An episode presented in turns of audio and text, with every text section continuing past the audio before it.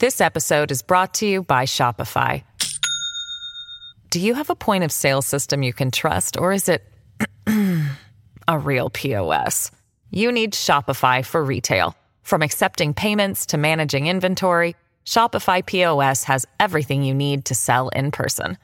Go to shopify.com slash system, all lowercase, to take your retail business to the next level today. That's shopify.com slash system. Hello, everybody. This is Marshall Poe. I'm the editor of the New Books Network. NBN listeners like to read books and buy them. So we thought we'd tell you that right now, our friends at Princeton University Press are having a remarkable site wide sale. You can get 50% off books, including ebooks and audiobooks, with the code 50, F I F T Y, at checkout until May 31. You can save some real money on Princeton University Press books. I encourage you to go there and check it out. Welcome to the New Books Network. Welcome to New Books in History, a channel on the New Books Network. I'm your host, Michael Vann of Sacramento State University. Today I'm speaking with Karen Offen about debating the woman question in the French Third Republic, 1870 1920, out with Cambridge University Press in 2018. We will also touch upon its companion book, The Woman Question in France, 1400 to 1870, out with Cambridge UP in 2017. Karen Offen earned her PhD at Stanford University. She is currently a historian and independent scholar, affiliated as senior scholar with the Michelle C. Clayman Institute for Gender Research at Stanford. Dr. Offen publishes on the history of modern Europe, especially France and its global influence, Western thought and politics with reference to family, gender, and the relative status of women, historiography, women's history, national, regional, and global histories of feminism, and comparative history and the politics of knowledge. Um, she has held fellowships from the John Simon Guggenheim Memorial Foundation Fellowship, the Rockefeller Foundation, and the National Endowment for the Humanities. Dr. Offen, Karen, if I may, welcome to New Books in History. So I'm I'm delighted and and really honored to have you on the podcast, um, as you're one of the most important pioneers in French women's history, and the field really is indebted to your work. Um, before we get into debating the woman question in the French Third Republic, 1870 1920, would you tell us a bit about your education and your career? Um, how did you come to be the scholar that you are? And I'm very curious to um, hear what it was like to forge this field uh, as your cohort really built um, women's history within uh, French history. Well, thank you, Michael. And thank you for the big question, as well as the very nice introduction. Um, the story is a long one about my education and career. I began my college career at the University of Idaho uh, intending to be a chemistry, physics, and math major. And oh, really? at a certain point, I took this course in Western Civ, which was taught by uh, Charles Le Guin, who's turned out to be the husband of Ursula Le Guin, the science writer. And he was Fabulous, an absolutely yeah. fascinating teacher. And I just got so interested in the history of Western Civ. I took French. Uh, uh, and German as well. And midway through the uh, four year program, I switched my major to history, much to the dis- annoyance of the chemistry advisor. And I've never looked back. so, STEM's um, loss is history's gain. Between my junior and senior year, I was a member of a European study tour that literally went all over Europe, not just one country, but but many, many, many, and. Um, we touched base in all sorts of people. The theme was political geography. So we hung out with the, the Basque Underground and we went to the uh, meet with uh, professors at the Sorbonne. We went to the Krupp locomotive factory in Germany, just to give you an example. We met Prince Otto von Habsburg, who was, you know, fostering world unity at that time and since. Uh, it was just mind blowing. And I decided that I really needed to know much, much more about Europe. I was never particularly attracted by American history, but the European history was a, an amazingly fertile field just for learning, not necessarily for researching. And at the end of my senior year, I received a Fulbright to France. And so I spent my first graduate year, you might say, in France, uh, perfecting my French, uh, learning all about many, many things. This was during the Vietnam War, by the way. And uh, no, I'm sorry, the Algerian War in France. So we were out in the streets, and the apartments got plastiqued a couple of times. So we began to see, you know, a lot of action, put it that way, um, in real time. Um, then I did a PhD at Stanford by writing about a, a right wing political personality named Paul de Cassagnac, who was a monarchist, a Bonapartist, and totally in opposition to the Third Republic. Right. And no, you may I, ask, I, what world your, that about? yeah. yeah. No, reviewing your CV, I was, I was, I didn't know that that's where you started. I, I found that fascinating. So, what, what drew you to to him? It was um, Gordon Wright, who was our advisor in French history, basically gave us a list of possible dissertation topics, and his idea was that there were so many people working on the left at that point, including many of the, the French scholars, that the space that was open was really to study the right and to follow the, the lead of René Rémond um, in investigating what was going on there. And what, first of all, Cassagnac was a very intriguing figure. He was Catholic, he was authoritarian, he was uh, a newspaper man. He had his own paper publications called Le Pays and L'Autorité during the Third Republic. He was bitterly in opposition to the Third Republic.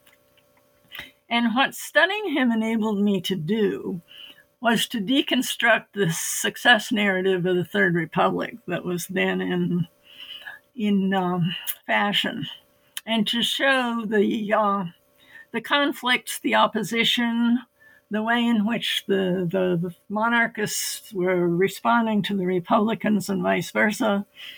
And through that exercise, I subsequently realized that that was what had allowed me subsequently to deconstruct the gender politics of the French society. But I finished my PhD before I ever started in women's history. Right, right. So so when did you make that turn? I mean, was this something that you you saw lacking in the field as you were working on your doctorate? Yeah. And, and, and I was reading yeah. a lot of newspapers at the time, and there mm-hmm. were articles about women and what they were doing. And but my lead question was, and you'll be amazed at this: uh, was there ever a women's movement in France? This was the period of, of real agitation in the United States and, and elsewhere in the wake of uh, 1968. And there was no literature on this, zero. So I just started sniffing around. And about that time, my husband and I had our first child. I was did not go on the job market at that point, not because it wasn't of interest, but because there were no positions available well, there's. There's, there still aren't any jobs.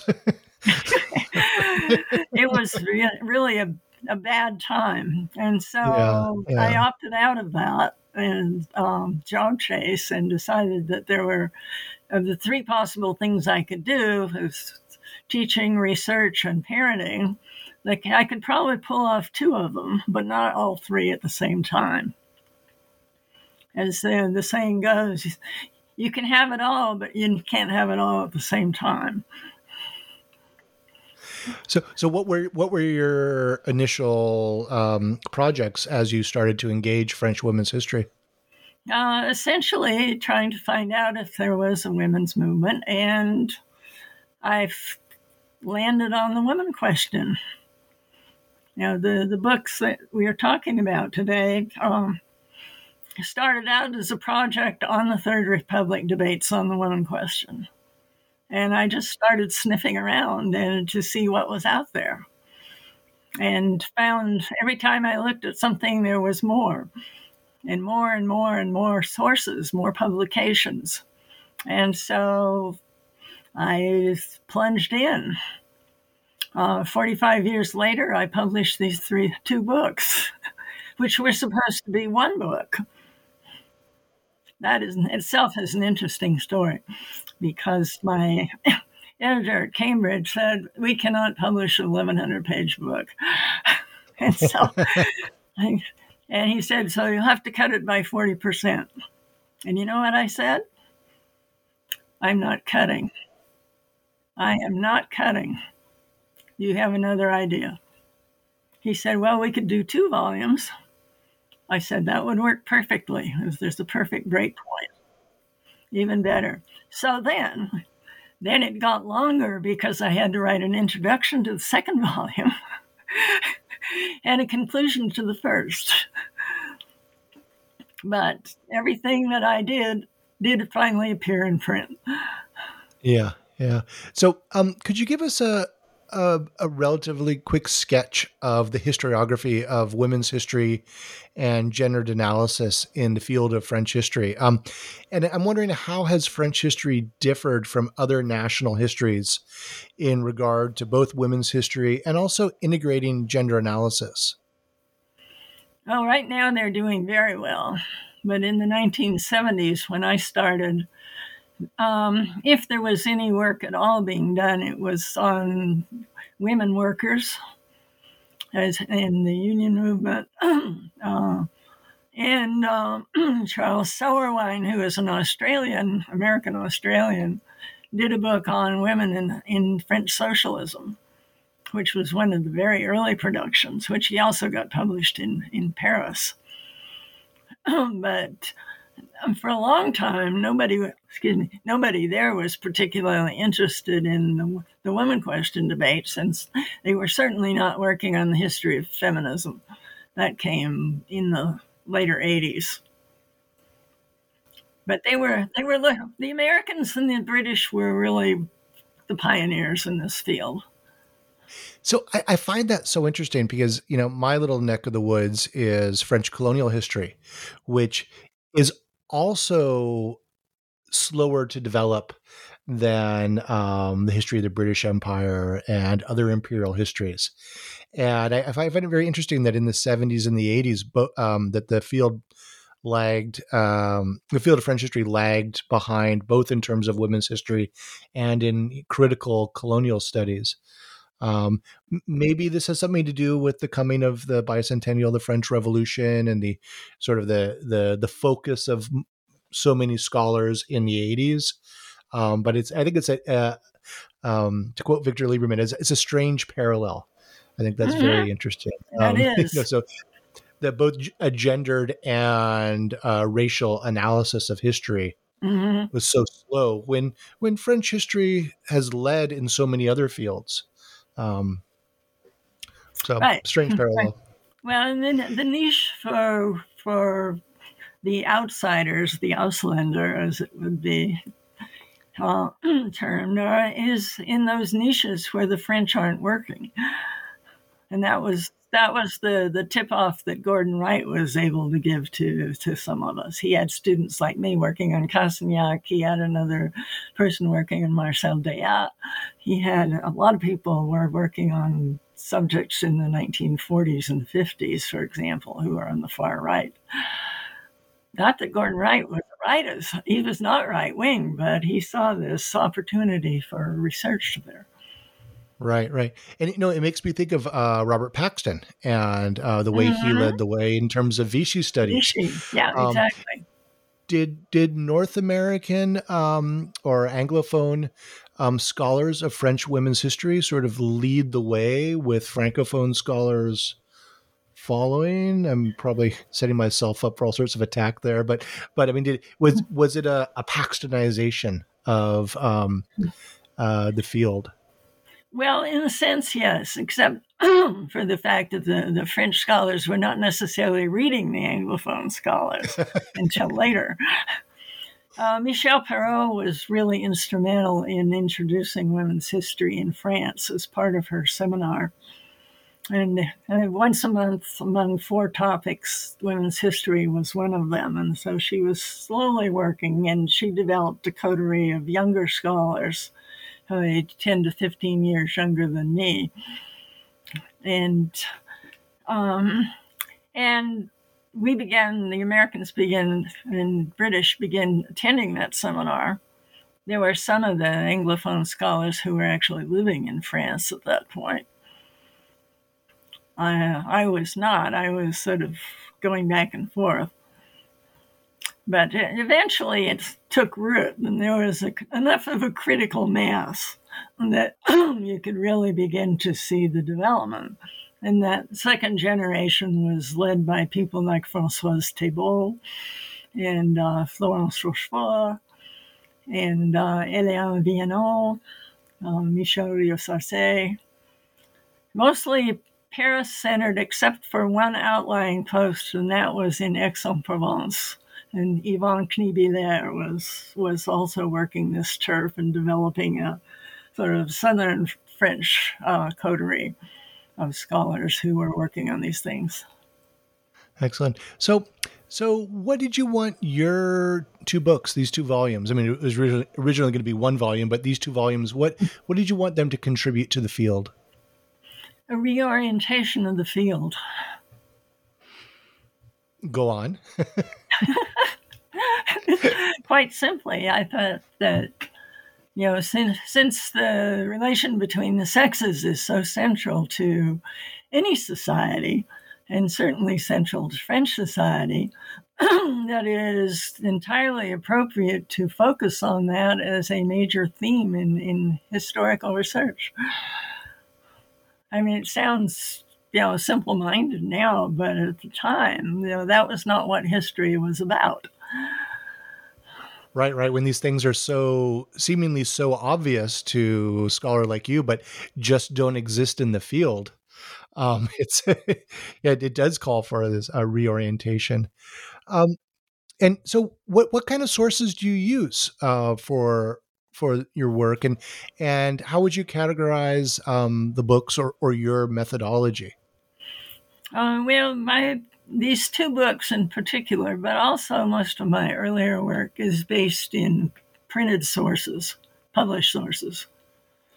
and that is partly due to the fact that it's easier to work in published sources for non French scholars. But it's also, if you're looking at a, a, public debate on an issue, and in this case it's the woman question, that's those are the sources. That's where the debate is taking place, is in the printed printed matter, public public domain.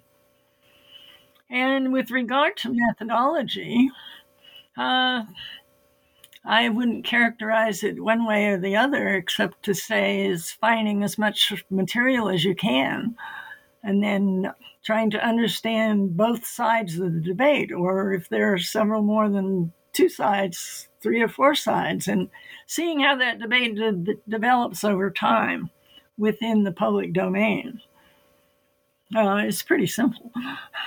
Yeah, and, and it, it, it actually it, when that's another when point. You're, when you're in the beginning of a field, that's what you do. right, right. But that that's another point that makes me think of, um, you know, again, my little corner of French history in in, in the colonial sphere, and um, Ann Stoler and others have. Um, you know, persuasively argued that you know archiving is a political act, and there's all sorts of important questions that just don't get put into the colonial archive. So, do you find that in in maybe a more conventional archival approach um, was just not as fruitful for addressing um, the woman question, as you phrase it, or the uh, is is maybe the discussion or the, the historical artifacts more robust in the printed record in public debates and so forth? I think it's more robust in the public debate. And you can, uh, Anne Marie Sohn in France has done a lot of interesting archival work on, you know, family court cases and things like that. But that's, in a way, that's a, a different piece of the field. And what I'm interested in is this broader picture of, you know, how people are talking about things and ultimately during the Third Republic, how they go about taking action. Right, and right. Those, those, all, big public. That is all public record. Yeah, yeah, yeah. When when they start to take action, but those those debates don't necessarily make their way into the archive. Not um, necessarily. Although yeah, you can find yeah. some traces of them, but on the whole, no, they don't. Yeah, no, because again, the archives are sent differently. Yeah, strange parallels because the the colonial archives, you know, they they don't record a lot of the debates going on about the nature of colonialism in Hanoi or Dakar. It maybe happened in the paper, but mm. the colonial archivist doesn't want to put that in the archives at the time, right? They want to uh, collect a record that is more. It's not um, even that they don't want to. I think it's just not what they do. Don't don't even think of it, right? Yeah. Yeah, exactly. So, um, debating the woman question in France, oh, excuse me, in debating the woman question in the French Third Republic, 1870 to 1920, has the companion volume, uh, The Woman Question in France, 1400 to 1870. The first volume covers almost five centuries and 250 pages, and the second covers 50 years and 600 pages. Um, w- but you, in you know, in these really comprehensive and and and works. I mean, it's a very, very lively and engaging read. And you're a very generous author in giving us guidelines and posts and identifying important themes that you're going to be covering. So, what were the um, the key themes in the first book? I think you list um, five key themes that you characterize as reconnaissance in the um, the woman question in France, 1400 to 1870. Yeah, there are five things, but those emerged from really all the research that was done, both on the Third Republic period and as I moved backwards, which was really due to the, you know, one day waking up and realizing that this did not begin, this debate did not begin with the Third Republic, for goodness sake. And you cannot truncate it from the rest. So as I worked my way back all the way to Christine de Pizan through you know much scholarship done by other people in identifying these sources and rereading them and looking at these debates again then i came up with these five things that seem to be particular to the the french culture with regard to this question and i can tell you what they are but i'll have to put my glasses on yeah. um, Let's see, I have them all. Okay, the first one of these five factors was that I was amazed by the importance of the debates, in the debates about uh, acknowledging the influence and power of women in France. Uh, and it, it comes out all the time. It comes out from the right, it comes out from the left, it comes out from the Catholics, it comes out from the, the secular people, and that goes way back. The second thing, though, is that in part, perhaps because of precisely because of that, women were denied authority. And I make a distinction there between influence and power on the one hand, which are more informal, and actual authority holding a position where you can make the decisions about the society. And that was denied to women right from the, the top of the monarchy down. Uh, then there were several other factors that, that popped out too, and I will get to those, I think, in a short period. But those are the two major ones, and those are the two, the first two chapters in the the early volume. Right. So having, having having power and influence yet being denied a formal recognized position.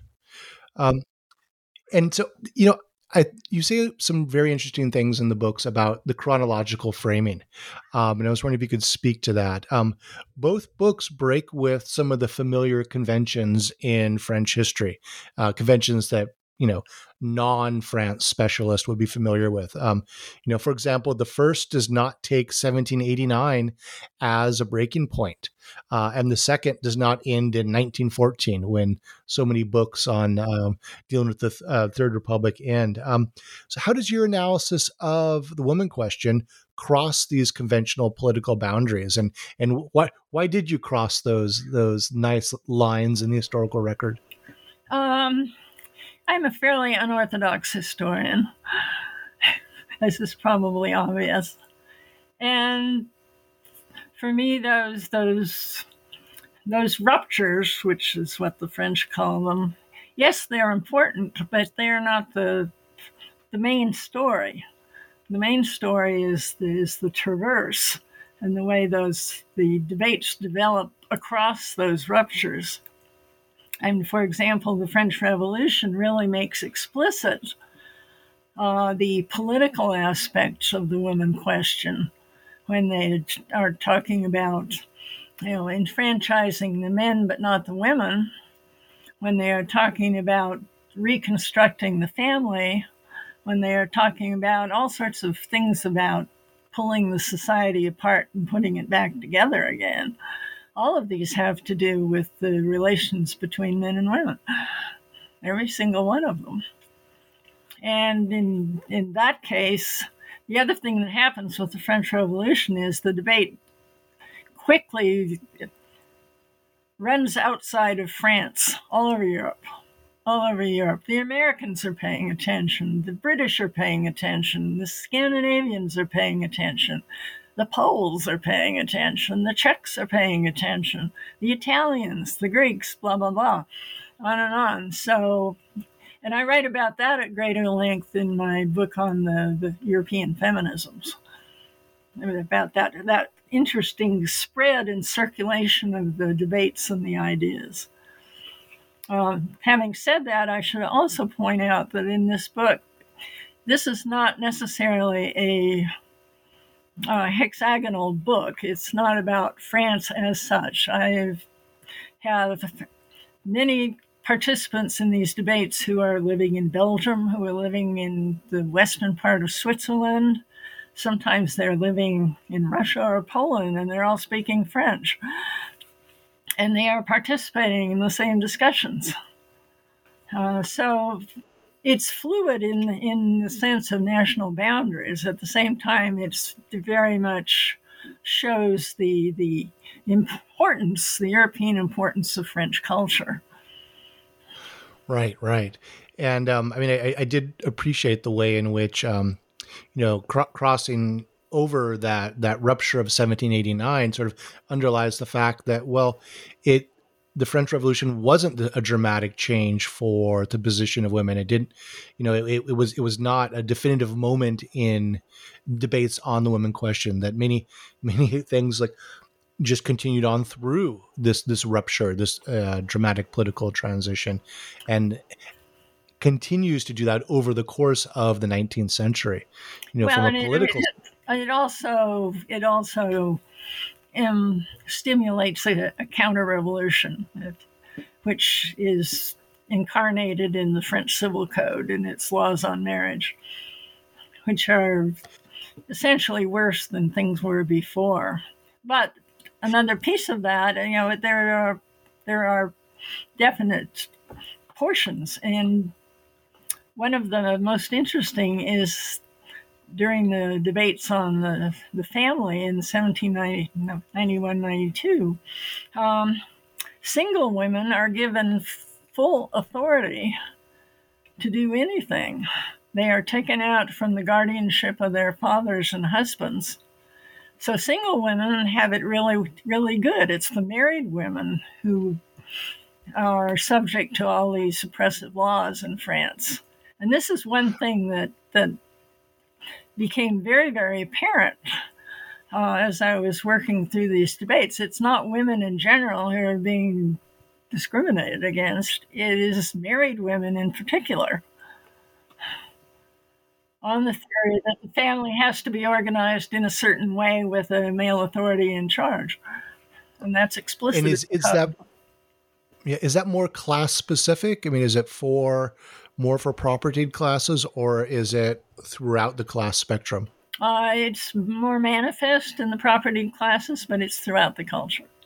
Right, right. But More at stake with more property, right? Exactly. okay. So, um, uh, moving into the the second volume, what um, what does your gendered reading of the Third Republic um, tell us about the French this French regime? Well, the reason the Third Republic becomes important is that suddenly there's a regime which becomes dominantly Republican, which is, and the, the leaders are attempting to democratize French society, which means that questions like the women question come up for legislative action in a very interesting way. And there are proponents of, you know, everything from, you know, married women's property rights to women's um, having the vote or not, uh, mostly not. Um, men in French society were enfranchised, all of them, in 1848. And that carried over into the, the Third Republic with some interruptions during the Second Empire. But once the Third Republic comes into existence, there's immediately a question and a debate in the legislature about enfranchising women. And the answer is, oh my God, what have we done? We are having trouble enough with all these men. What if we dilute that even more by women who are in uh, you know, physically a majority in the country. And that haunts the debates on suffrage for, you know, 75 years. This episode is brought to you by Shopify. Do you have a point of sale system you can trust, or is it a real POS? You need Shopify for retail. From accepting payments to managing inventory, Shopify POS has everything you need to sell in person.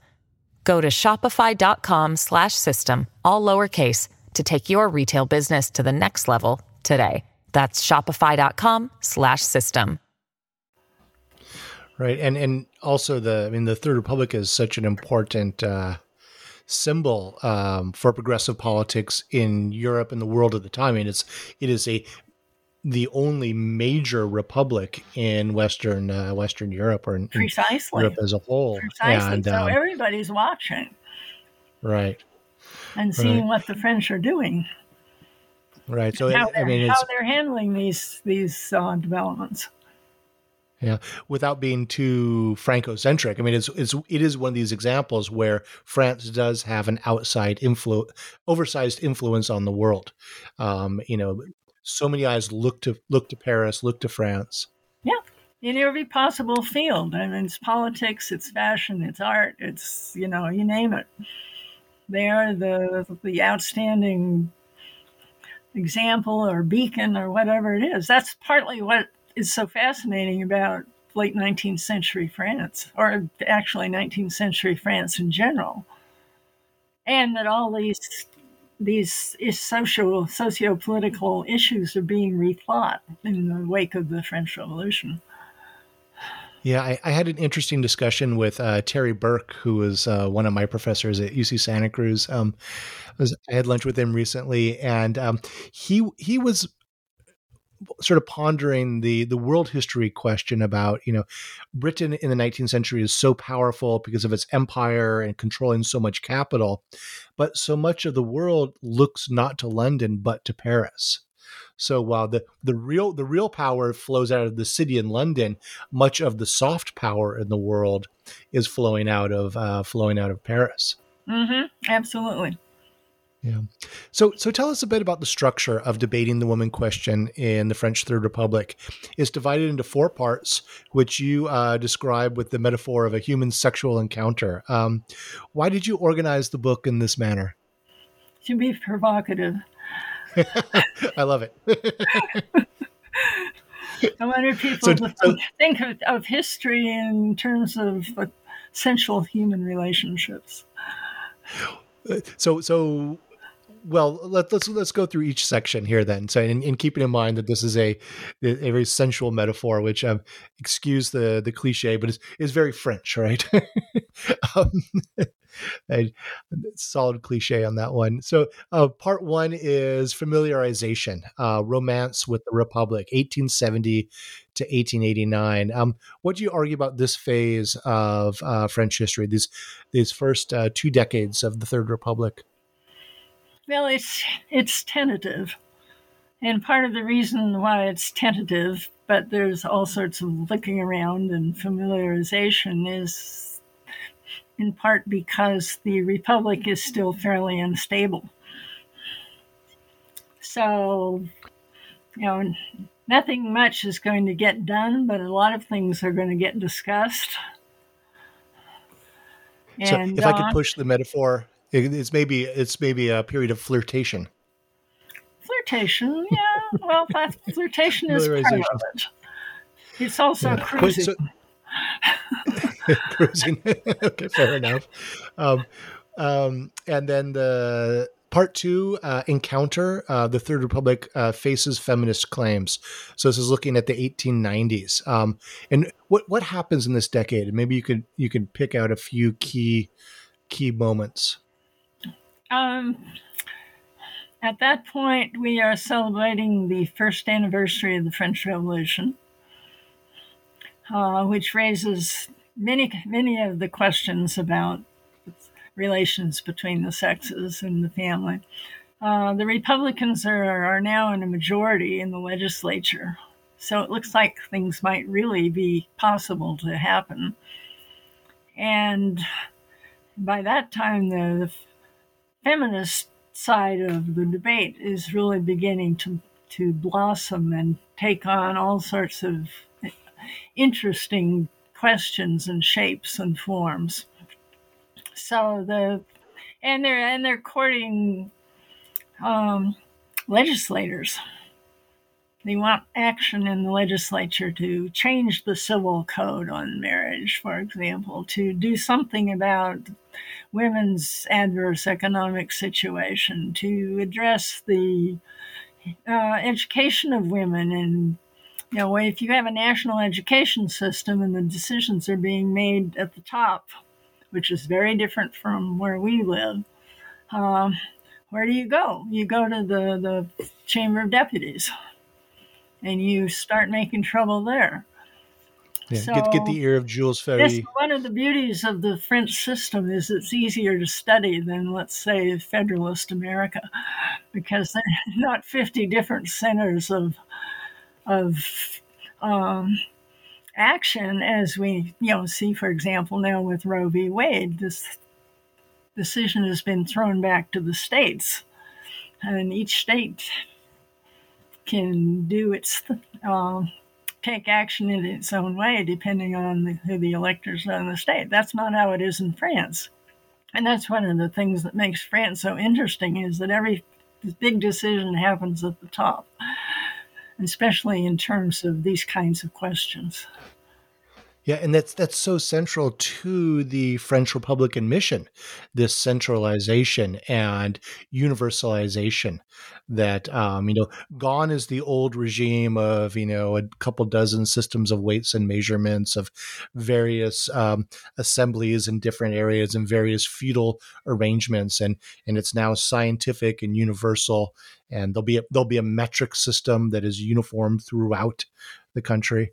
Um, and, you know, I think you raise a couple really important points for um, uh, scholars who are not necessarily uh, specialists in France. Is that the Third Republic is very shaky for those first couple of decades, and the Republicans are not uh, in the majority until this decade. And once the Republicans are in the majority, many people in France are recognizing the government as a vehicle for further social change, as a institutionalized system for a progressive society. So, yes, the feminists will place uh, uh, claims before the French uh, Republic and, and see the government as a way of instituting change, correct? Exactly. Exactly. Yeah. The, yeah. the change will come from the state. And so you get very involved with the state. Exactly, exactly. Um, but and and also, is it in this decade that um, even the term feminism is coined in France? Correct. That's when the ter- term is coined. Actually, it's around earlier, but it's Hubertine Auclert who was the major proponent of women's suffrage who really launched it in 1882, and from there it uh, develops, takes off. It and in, in the 1890s, the press picks it up, and it goes in all sorts of directions from there, including you know to Spain, to Argentina, to Italy, to England. Even they they talk about feminism as a foreign import there, but they talk about it, and people pick up on the terminology. The Germans right. don't like it much. Oh yeah, because at that point they don't like much that's French. so they try to talk about you know the the, the women's movement, and they use that terminology. And, uh, oh, to eschew the uh, the French terminology. Frauenbewegung, nicht Feminismus. so there's there's you know international repercussions and uh, controversy around this term, but it it really sticks from then on and then people start interpreting it in their own way so that so that decade of the 1890s which is part two has that um, alignment with the um, the the republic being f- finally on solid ground having a republic majority but also having this self-conscious feminist movement that is now recognizing as with others that the government is a vehicle for change and pressing the case. So that That's leads us to Oh, thank you. um, that, you, you, you, gave me good material to summarize. Um, so that leads to part three, which is climax, mainstreaming the women's question from 1901 to 1914. So this is this sort of moment where something's going to happen, right? This is mm-hmm. this is the mm-hmm. climax. So what what were the crucial moments in the in the Belle Epoque? Well, one of the crucial moments was the change in the association laws in 1901, which meant that the women could organize, the all sorts of you know causes could organize, and that's when you you find the organization of the National Council of French Women, the Conseil National des Femmes Françaises. You find other organizations who, which whose proponents decide to work on particular uh, elements of the, the woman question. And this is true through the society. There's a flurry of association uh, organization at that point. And that leads to more action, that leads to immense debates. The reason why that Third Republic volume is so fat is because there's many debates going on. And the expansion in the printed literature is just incredible, as you can see from the footnotes.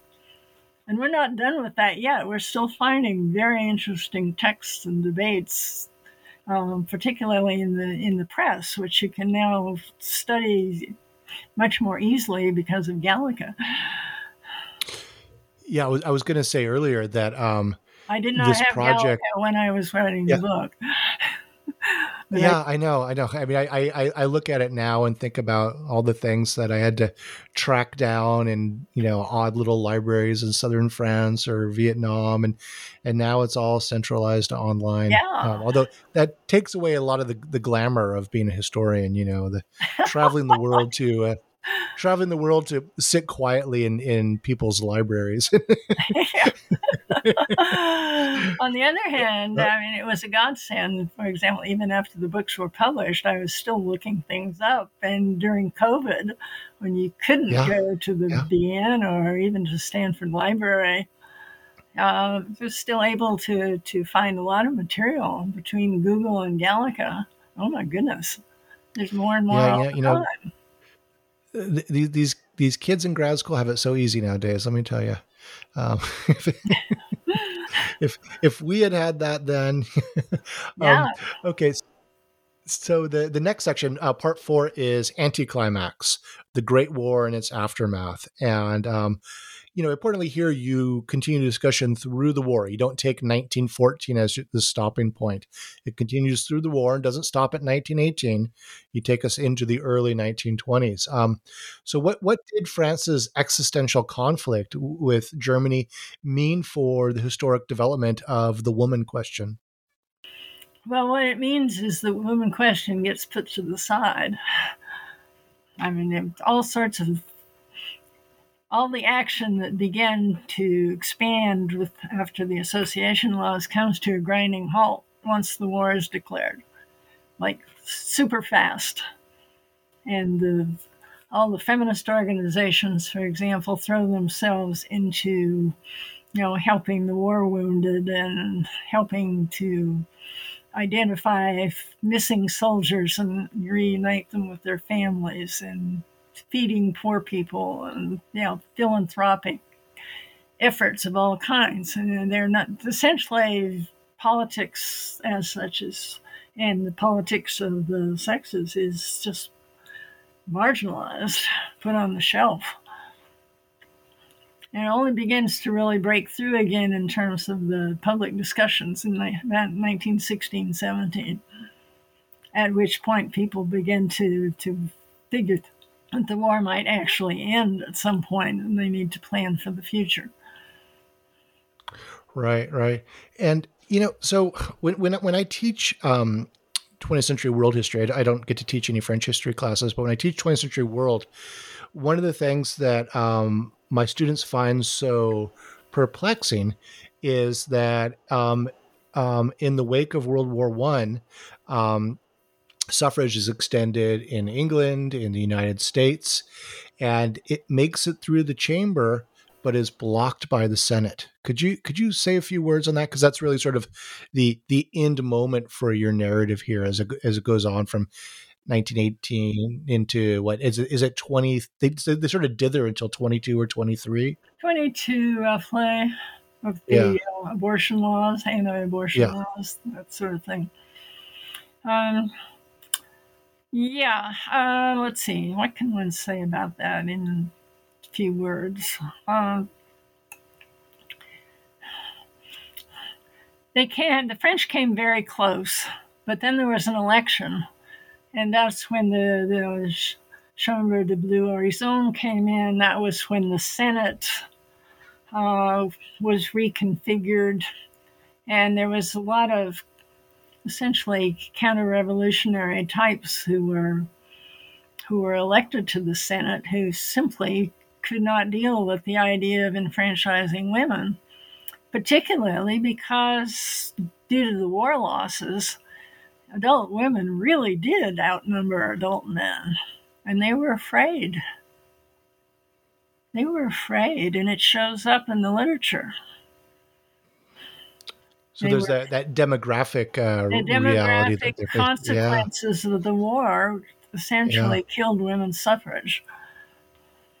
In in a way that does, do, that those demographics aren't as stark for England and definitely not for the United States. Right, certainly not for the yeah. United States. I mean, the United States only came into it fairly right. late in 1917. Yeah, so that's talk a lot about the doughboys, but you know that it was clear that the U.S. effort helped the French to turn the tide. That they did, but and they were French were counting on that. They're just saying, "Come on, come on, get over here sooner." But the um, the demographics are horrible. Right. Yeah. No, that um, that's it, it's so fascinating. And again, my my students are just so stunned at that the failure of um, suffrage to uh, pass at that moment, and then are you know just flabbergasted that it's not until 1944, so much later than the rest of the world. Mm-hmm, mm-hmm. Um, and uh, but it's uh, not so yeah. much later; it's only 20 years later. you know, that's what's but, interesting. Yeah, but but it, but it, but for for you know a, a country and a political system so associated with all of these progressive values that it's it's that French paradox, and that by my students just really Mhm. wrestle with that.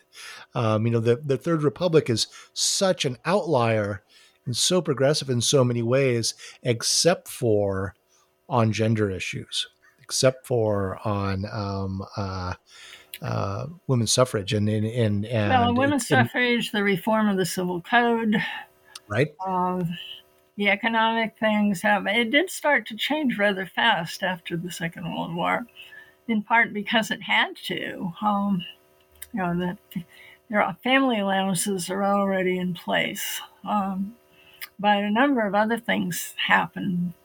But I think you know people probably don't understand how delicate the economic situation was in France after World War One. Mm.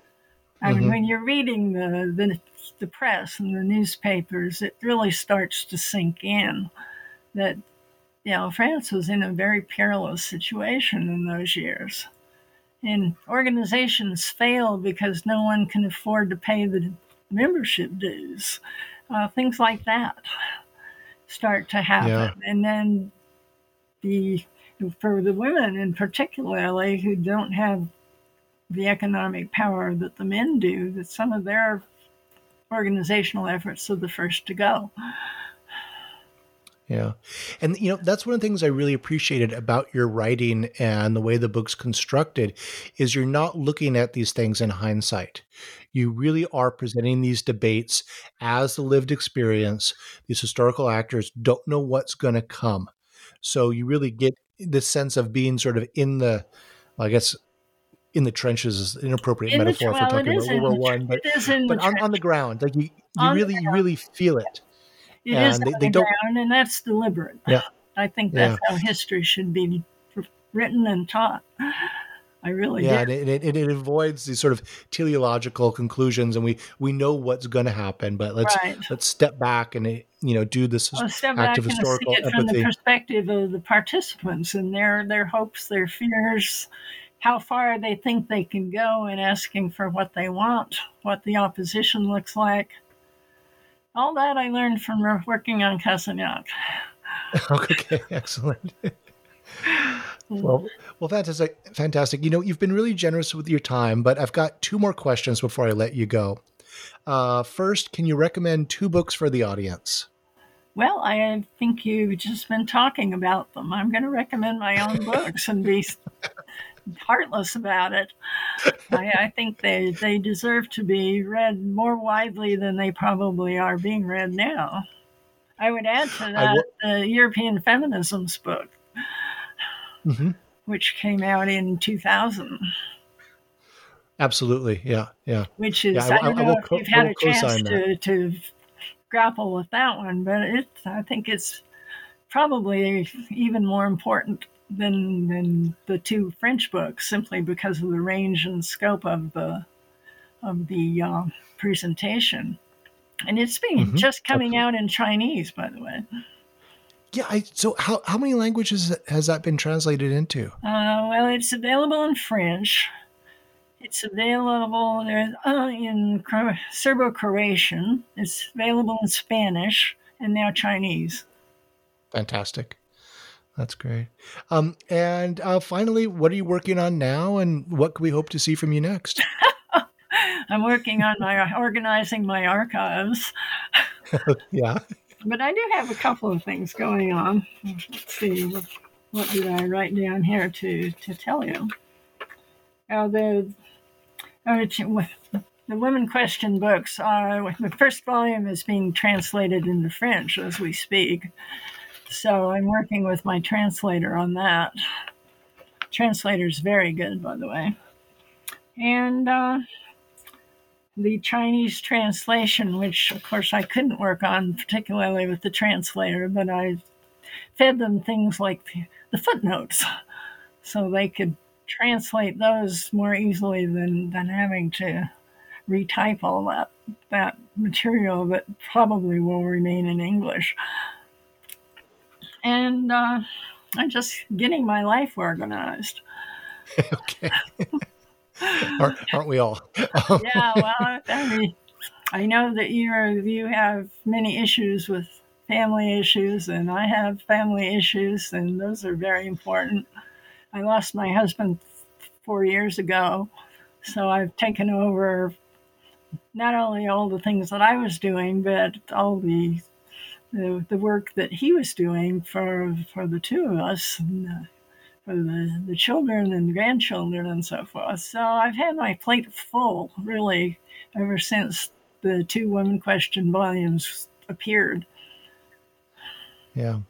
Well, I'm I'm delighted that uh, they're being translated, and your earlier works uh, going to be in Chinese and reach an even wider audience. Um, like that is a fantastic contribution to for scholars around the world.